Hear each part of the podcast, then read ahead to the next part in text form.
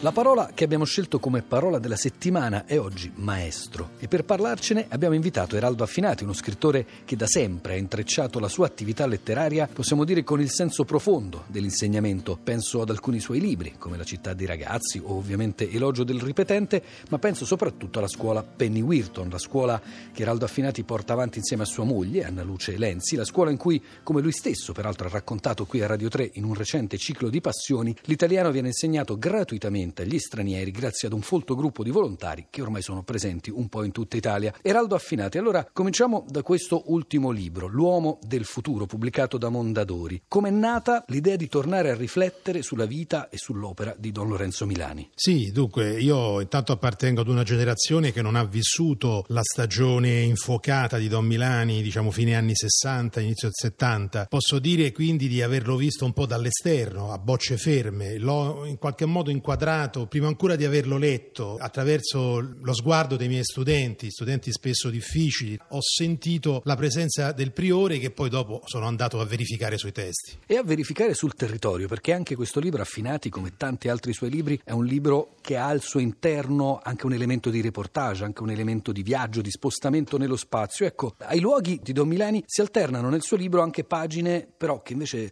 sono state scritte in luoghi più lontani, Berlino, Pechino, New York, ma anche la Gambia, il Marocco. Affinati è andato a cercare i tanti Don Milani che ancora oggi insegnano nel mondo? Sì, proprio per questo ho voluto intitolare questo libro L'uomo del futuro, per non eh, relegare l'esperienza di Don Milani ad una potenza, seppur rivoluzionaria, però ferma nel tempo che lui ha vissuto. Io credo che oggi in tutto il mondo, e ho cercato di, di darne testimonianza, possano esistere degli educatori, dei professori, dei maestri appunto isolati che senza aver conosciuto Don Milani eh, proprio lo, lo, mettono in pratica e li ho cercati nei miei diari in Cina, in India, eh, in Germania, in Messico, in Russia. Ecco, ho cercato i Don Milani di oggi e questo mi ha dato forza perché la mia scrittura nasce da, appunto, come giustamente lei diceva, dalla, dalla perlustrazione dei luoghi. Poi attraverso questi luoghi, come se io facessi risuonare dentro di me delle intuizioni che già avevo prima, ma che devono trovare conferma sia sul, sul luogo e poi soprattutto nella scrittura, che è l'ultima stazione passione però dei miei viaggi. Qual è tra tutti questi il maestro che più l'ha colpita, Affinati?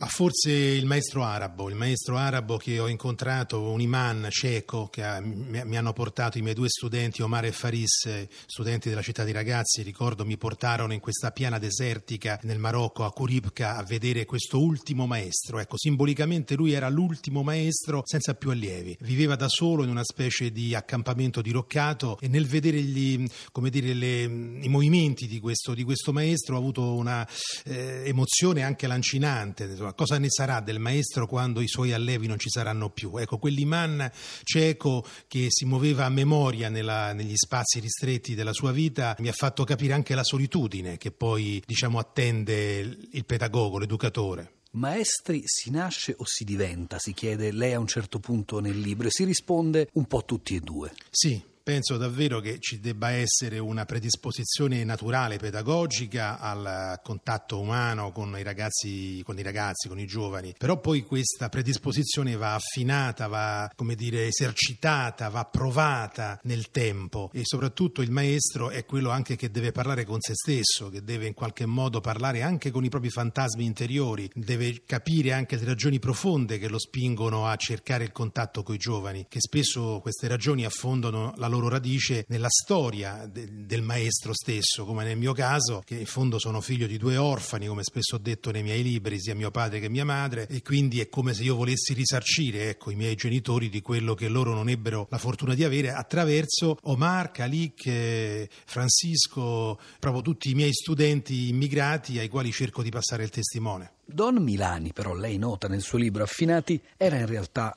molto più di un maestro, così cominciamo anche un po' a parlare di lingua. In lui, lei dice, lingua sacra e lingua profana si identificano. Siamo di fronte a un profeta prendere o lasciare. Addirittura un profeta, Don Milani.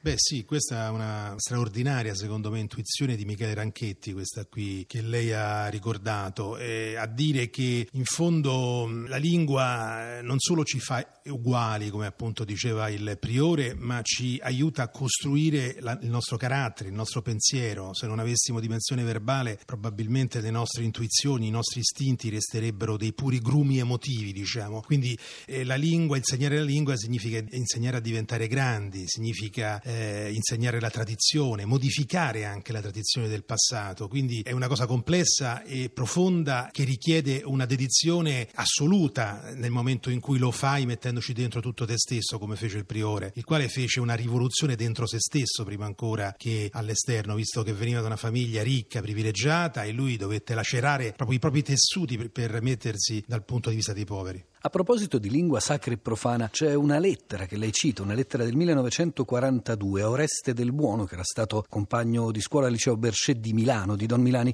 in cui lui scrive leggere la messa è meglio che leggere i sei personaggi in cerca d'autore. È un fatto linguistico o è solo che si avvicinava il momento della conversione?